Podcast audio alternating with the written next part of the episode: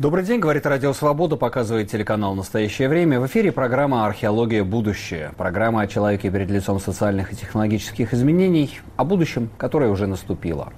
Будущее наступило жарким летом 2021 года. В Москве рекордная жара – 35 градусов. В Канаде, на северо-западе США, температура перевалила 50 градусов. В Кувейте от жары плавятся автомобили. Что это? Реальность глобального потепления, наступило ли оно уже? Какие климатические риски оно несет? И как нам к нему адаптироваться? Говорим сегодня в нашей программе и в сюжете корреспондента Антона Сергеенко. В начале июля температура в Москве и других городах России вновь перевалила за 30 градусов. Рекорд для июня – почти 35 градусов. Метеорологи сообщают, что за последние 30 лет температура летом в столице выросла на 2 градуса. Не только в России, но и в других странах наблюдается аномальная жара. В одной из самых солнечных стран, Кувейте, было настолько жарко, что плавились автомобили. Постепенное повышение температуры климатологи связывают с глобальным изменением климата. Потепление влияет не только на самочувствие и смертность, но и на инфраструктуру, в том числе и на жилые дома. Они проектируются с учетом местного климата. Глобальное потепление может изменить температурные условия целых стран и даже привести к переделу мировой экономической географии. Специалисты говорят, что каждый дополнительный градус среднегодовой температуры на Земле способен оставить около миллиарда людей без пригодных для жизни условий. Необитаемыми имеют все шансы стать территории в Центральной Африке, Индии, Австралии и Южной Америке. Что происходит с мировым климатом? Как человечеству приспособиться к таким погодным условиям? И станет ли аномальная жара обычным явлением? Обсуждаем эти проблемы с нашим сегодняшним гостем. Павел Константинов, доцент МГУ, кандидат географических наук, присоединяется к нам по Зуму. Павел, добрый день. Сергей, здравствуйте. Главный вопрос, который я хочу понять. Лето 2021 года – это уже новая норма?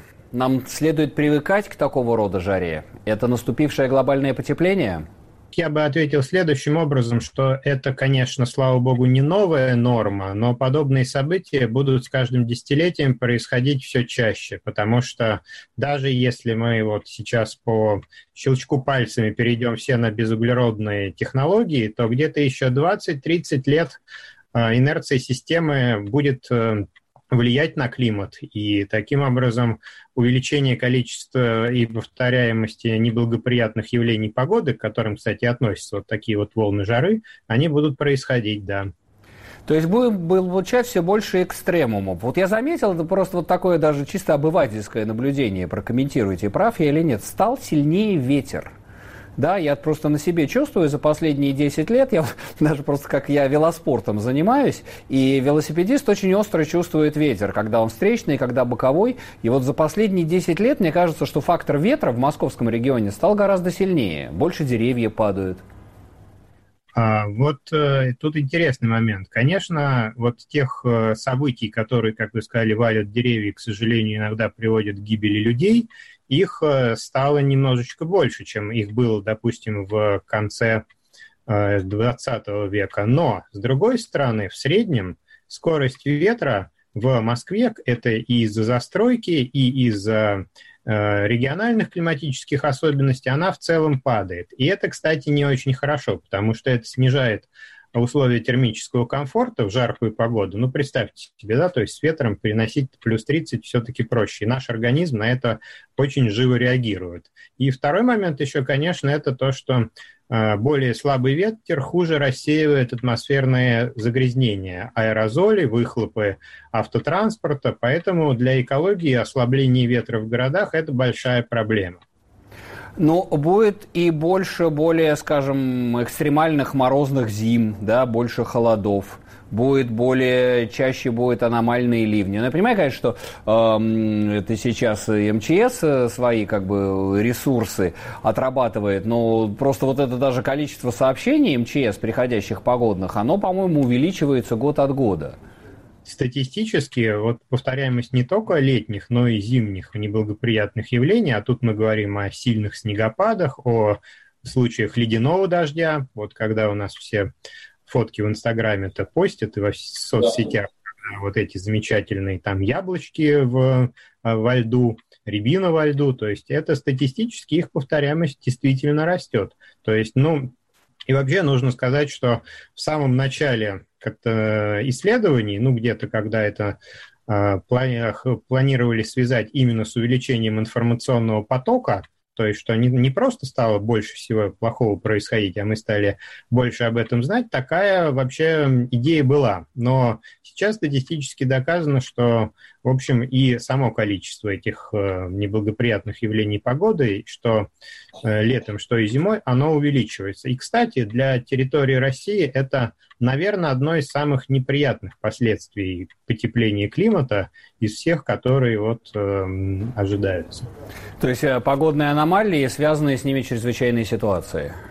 Ну да, тут, понимаете, еще какая ситуация. У нас и система народного хозяйства, и система предупреждения, они все-таки исторически, я уже не говорю про ментальность, они все-таки характерны и адаптированы к прохладному, но достаточно спокойному климату. Россия холодная страна, то есть там повторяемость тех же самых, например, торнадо в сравнении с Соединенными Штатами, она на порядке меньше. Вот. И вот как раз увеличение неблагоприятных погодных явлений, оно вот вносит сумбур в сложившуюся вот эту обстановку, и это заставит, в принципе, конечно, в наших планах адаптации, естественно, к этому относиться очень и очень внимательно. Ну да, вот я думаю, скажем, взять готовность японцев, да, к неблагоприятным погодным явлениям, там, к цунами, к землетрясениям, или даже американцев. Постоянно где-нибудь там и вот эти вот плоские штаты, Средний Запад, ну даже не Средний Запад, а вот эти вот равнинные штаты, где ураганы и торнадо разгоняются. Вроде как американец все время готов к тому, что будет объявлено наводнение, потоп, ураган, заколачивает свой легкий домик щитами фанерными, садится в большой джип какой-нибудь, Ford F-150, да, и вместе с семьей и с американским флажком едет в соседний штат спасаться от урагана. Вот в России такого нету, да, готовности релокации, готовности моментальной к чрезвычайной ситуации. Ну, я вас немного поправлю. Он, кто, конечно, только средний американец, и вот житель тех штатов, которые находятся, например, недалеко от аллеи торнадо, он действует по-другому, ему приходит по любому средству оповещения, во-первых, в день предупреждение о том, что он, в принципе, должен быть к этому готов. Он, в принципе, сразу ставит в нужное место свой тревожный чемоданчик, и по следующему сигналу они с семьей спускаются в убежище, то есть это подвал, скорее всего, и вот это вот вторая такая тревога, она рассчитана на то, чтобы человек буквально там где-то за 5-10 минут он смог эвакуироваться в ближайшее, а самое ближайшее это, опять же, подвал, надежное местечко, где вот он пережидает вот эту опасность торнадо, да, то есть которые там действительно наносят очень большой ущерб, особенно по сравнению, например, с аналогичными широтами на территории России. Вот в странах с такой неблагоприятной, опасной погоды, и, конечно, уровень развития, например, радарной метеорологии, он в 70-е и 80-е годы 20 века был на порядок лучше, потому что этого требовали те потери, которые несли люди, которые несло государство из-за вот таких вот опасных явлений. А в странах с более спокойной погодой это просто было не очень насущно и нужно, а вот сейчас получается, что нужно уже практически всем.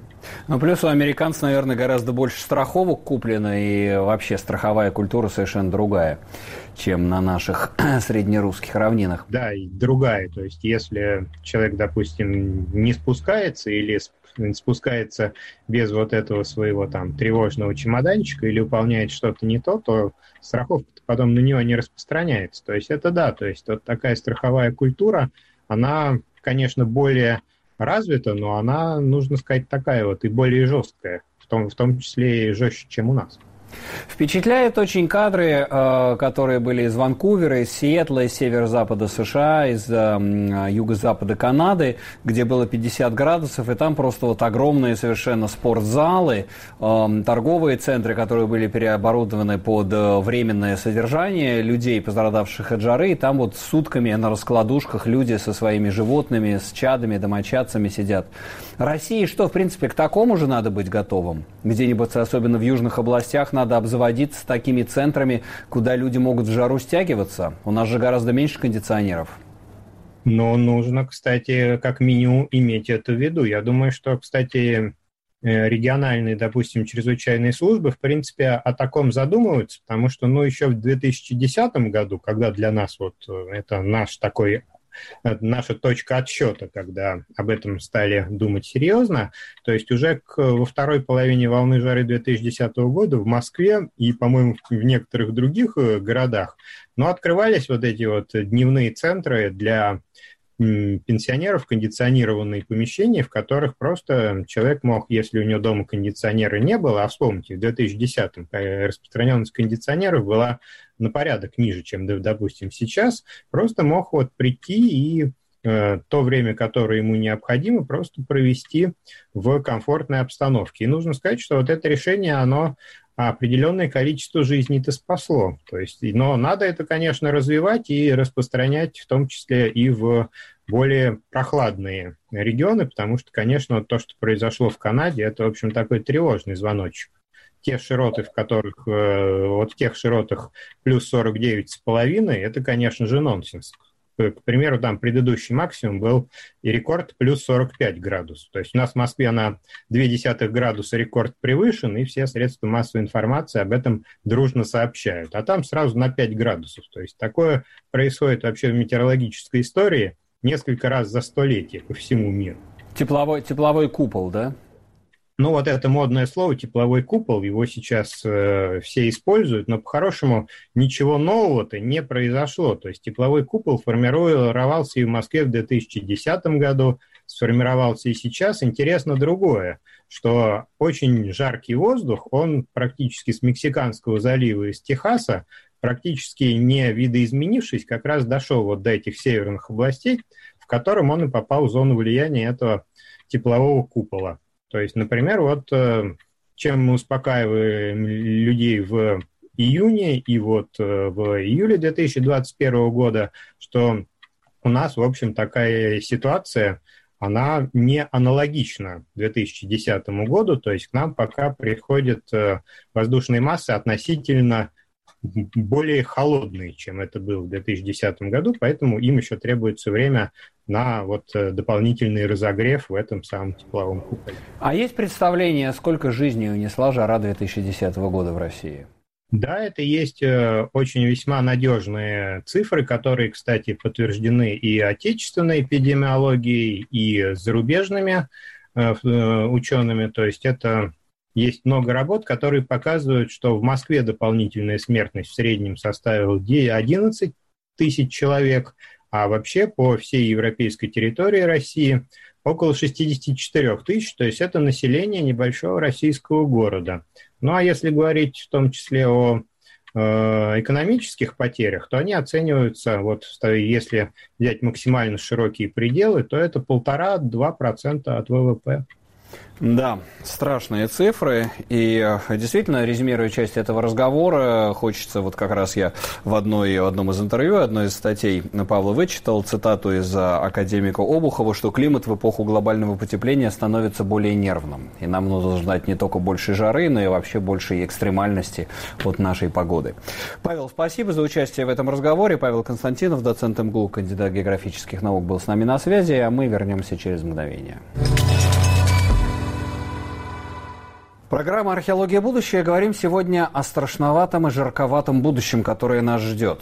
Образ его явлен нам летом 2021 года, и, по всей видимости, это связано с глобальным потеплением. Это не значит, что каждое лето будет таким, но это значит, что мы будем все чаще и чаще сталкиваться с аномальными погодными явлениями, такими как нынешняя жара. Об этом рассуждает член Совета Climate Action Network стран Восточной Европы, Кавказа и Центральной Азии Светлана Романко в разговоре с Антоном Сергеенко.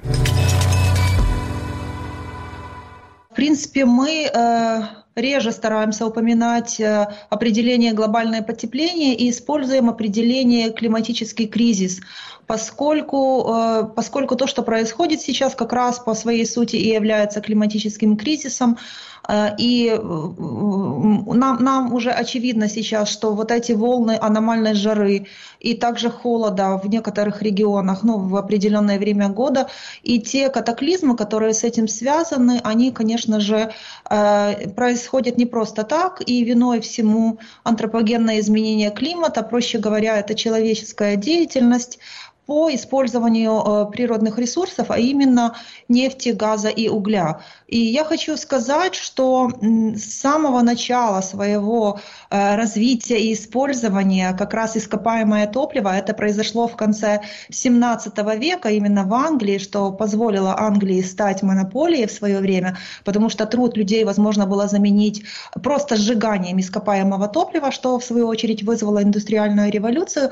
Вот, и с того времени, начиная уже с ранних годов 20 века, когда мы, в принципе, стали более активнее использовать, производить и покупать, вот, и нам потребовалось больше энергии, все это, конечно же, привело к тому, что сейчас мы имеем такие последствия, особенно то, что происходит с экономикой и с потреблением в последние годы, потому что не секрет, что даже норма углекислого газа, которая, ну, условно говоря, да, на каждого жителя в каждой стране есть некая условная углеродный след, условная норма или же не норма количества углекислого газа, которую человек производит, потребляя некие продукты. Вот, и говоря этим языком, сравнение тут катастрофическое. В некоторых странах, особенно в развитых, используют очень много продуктов, товаров, и это приводит к тому, что, допустим, это количество 35 тонн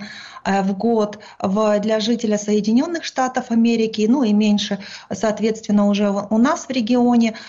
И да, мы видим, что выбросы увеличиваются, к сожалению, и мы очень далеко отходим от нормы, которая предусмотрена Парижским соглашением, потому что Парижским соглашением предусмотрено удержание вот этого, как раз, ну, тогда еще использовался термин глобальное потепление, глобального потепления на уровне 1,5 градуса. Идеально, если бы было 1,5 градуса, но для того, чтобы удержать потепление и вот удержать вот этот, стабилизировать климатический кризис, в этих рамках нужно, за недавним отчетом Международного энергетического агентства, полностью сократить выбросы наполовину в каждой стране мира до 2030 года, что, в принципе, является очень сложным и даже, ну, в некоторых странах до этого времени невозможным. И к нам присоединяется по скайпу Полина Каркина, координатор проектов по климату и энергетике Greenpeace России. Ну, вы как считаете, это уже часть глобального потепления, то, что сейчас с нами происходит? Безусловно. То, что сегодня происходит, это один из признаков происходящего изменения климата, и это изменение климата, которое сегодня уже называют климатический кризис. То есть какое-то время назад основным термином было изменение климата, глобальное потепление. Сегодня климатический кризис – это уже то, как это называют не только активисты, экологи, но и ученые. Было письмо ученых несколько лет назад в журнале BioScience.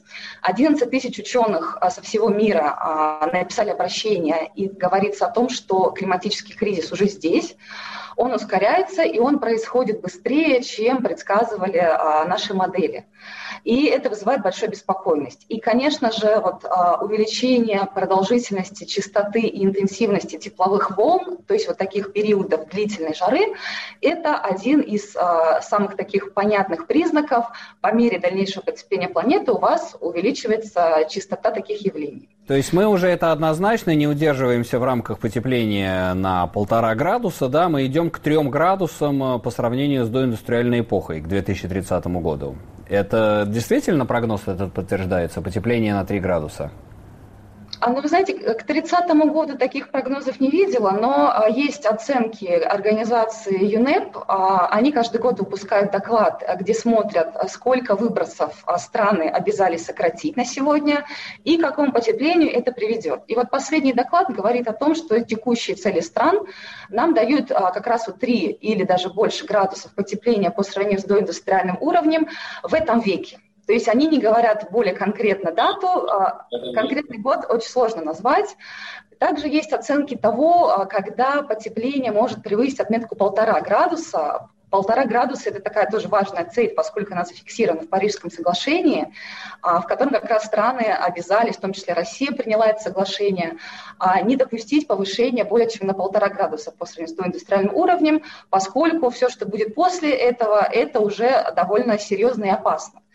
И вот по поводу 1,5 градуса, там как раз есть некоторые оценки, где упоминается 30-й год, точнее 32-й, что при текущих выбросах мы можем перейти этот рубеж между 32-м и 50-м годом. Ну, то есть вот где-то в этих промежутках довольно больших между ними идут оценки. Вот, поэтому 3 градуса – это скорее уже середина века или вторая половина века. Но при этом, мне кажется, важно понимать, что даже если мы сейчас все начнем применять технологии по снижению выбросов, да, и даже если мы станем карбонно-нейтральными, да, с нулевыми выбросами, все равно мы не остановим климат. Климат разогнался, и Земля будет нагреваться еще 100 лет. Да, это, к сожалению, действительно так, потому что климатическая система довольно инертна, и по расчетам ученых проходит примерно 10 лет между выбросами и тем потеплением, которое происходит. То есть то, что сегодня у нас в этом году в Москве, это примерно выбросы, которые были 10 лет назад. Соответственно, действительно, кроме того, углекислый газ остается в атмосфере сотни лет. И поэтому даже если сегодня остановить выбросы, он будет продолжать оставаться в атмосфере.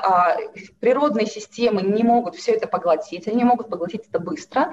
И поэтому действительно какое-то время потепление будет продолжаться. И самое лучшее, на что можно надеяться, это то, что после какого-то года ситуация стабилизируется, и потепление пойдет немножко на спад, и, возможно, потом мы сможем уже пойти в сторону меньше градусов. То есть, вот опять же, если возвращаться к 1,5, сейчас есть оценки, что некоторое превышение ненадолго 1,5 градусов может случиться даже в ближайшие 5 лет с вероятностью 40%. То есть мы можем, например, превысить этот предел и потом пойти вниз обратно, да, но это будет очень сильно зависеть от траектории снижения выбросов, которые будут у стран. Потому что одно дело принять все эти цели, другое дело их выполнить.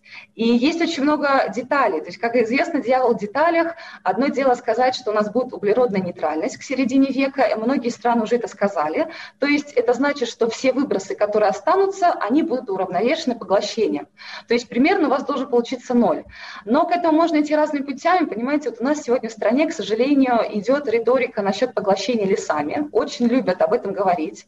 То есть вместо того, чтобы больше фокус шел на снижение выбросов во всех секторах экономики, что обязательно должно быть, и только после того, как мы все сократили, мы стараемся поглотить то, что мы никак не можем сократить, у нас, к сожалению, бывает риторика, что леса очень много в России, вообще весь мир нам должен, и, в принципе, но это не соответствует действительности, потому что ситуация с лесным хозяйством очень серьезная, и, например, лес тоже не может поглотить все, что мы выбрасываем, особенно в ситуации, когда, вот как мы знаем сейчас, происходят вот эти огромные неконтролируемые пожары. Сейчас же Якутия горит, и вообще с этой жарой этого года, боюсь, что опять будет снова сценарий лесных пожаров с миллионами гектаров горящих. Хорошо, скажите тогда вообще, а как спасти человечество? Существуют ли какие-то хотя бы утопические рецепты от вообще неименуемого наступающего глобального потепления? Геоинжиниринг? Новые технологии захвата углерода из воздуха? Позиция Greenpeace, естественно, которая совпадает с позициями сегодня там, той же организации ООН и так далее, нам нужно именно стремиться к сокращению выбросов теми технологиями, которые есть. И, как нам говорят ученые, сегодня ограничение потепления в относительно безопасных пределах 1,5 градусов – это и все еще возможно, и это не противоречит законам физики с теми технологиями, которые у нас сегодня есть. То есть это широкомасштабные изменения во всех секторах экономики, это сокращение потребления, это действие на всех уровнях государства, бизнес, общества. И вот если все это будет делаться максимально быстро и масштабно, то у нас еще есть шанс не допустить катастрофического сценария. Геоинжиниринг – это то, о чем стали говорить как в таком плане «Б», но, к сожалению, это очень опасная опция. Greenpeace выступает против этого, во-первых, потому что никто еще не доказал, что это будет безопасно. Это та же логика, когда мы хотим избавиться от последствий предыдущего загрязнения атмосферы каким-то новым загрязнением, потому что, например, одна из техник, которая предлагается, это распылить сульфатные аэрозоли в нашу атмосферу, по примеру вулканических извержений, когда они образуются, и это дает некоторый эффект охлаждения. Да? Но неизвестно, какие последствия будут после такого распыления, и неизвестно, сможем ли мы это сделать в достаточном масштабе, потому что есть некоторые оценки того, вообще сколько самолетов понадобится, которые должны будут кружить постоянно в нашей атмосфере для того, чтобы это вообще, в принципе, сработало. То есть как бы масштаб действий, он очень большой, и не факт, что это экономически будет доступно. И кроме того, вот эта логика геоинжиниринга, она, к сожалению, нас уводит вот как раз от основного решения сокращения выбросов, потому что мы начинаем думать, что можно не сокращать выбросы сегодня, потому что у нас есть план «Б». Но по факту проверенного, вот реального такого плана «Б», который был безопасным, у нас нет. То есть самое лучшее – это вот то, что я упомянула в начале. Это сокращение выбросов, например, в энергетике, это естественные, понятные вещи, это энергоэффективность, это возобновляемые источники энергии, электрификация транспорта, промышленных процессов, это подходы новые в лесном хозяйстве, обращение с отходами, циклическая экономика. То есть это целый набор известных решений, которые можно внедрять уже сегодня и которые сегодня внедряются во всем мире, где-то быстрее, где-то медленнее, но это тот же путь, который должен быть и в России тоже. Спасибо большое, Полина, за этот рассказ. У нас была в гостях по Зуму Полина Каркина, координатор проектов по климату и энергетике Greenpeace. Но нам скажу, что действительно программа «Археология. Будущее» мы получили такой очень мощный звонок из будущего с нынешним летом 2021 года. И я надеюсь, что придет понимание, что это не абстрактные разговоры, за которые где-то там сидят, договариваются люди о квотах, какие-то алармистские фильмы выпускает Эл Гор и так далее. Это то, что пришло здесь и сейчас. Это то потепление, когда климат в Москве постепенно начинает напоминать климат в Ростове. Климат в Ростове начинает напоминать лето, как в Волгограде, а в Волгограде он начинает напоминать, как в Сахаре, с пылевыми бурями, с песчаными бурями. Глобальное потепление здесь и сейчас, и поэтому здесь и сейчас нам нужно действовать. Все те вещи, которые прозвучали в сегодняшней программе, нужно выполнять. Это программа «Археология. Будущее». Меня зовут Сергей Медведев. Оставайтесь с нами. Радио «Свобода» и телеканал «Настоящее время».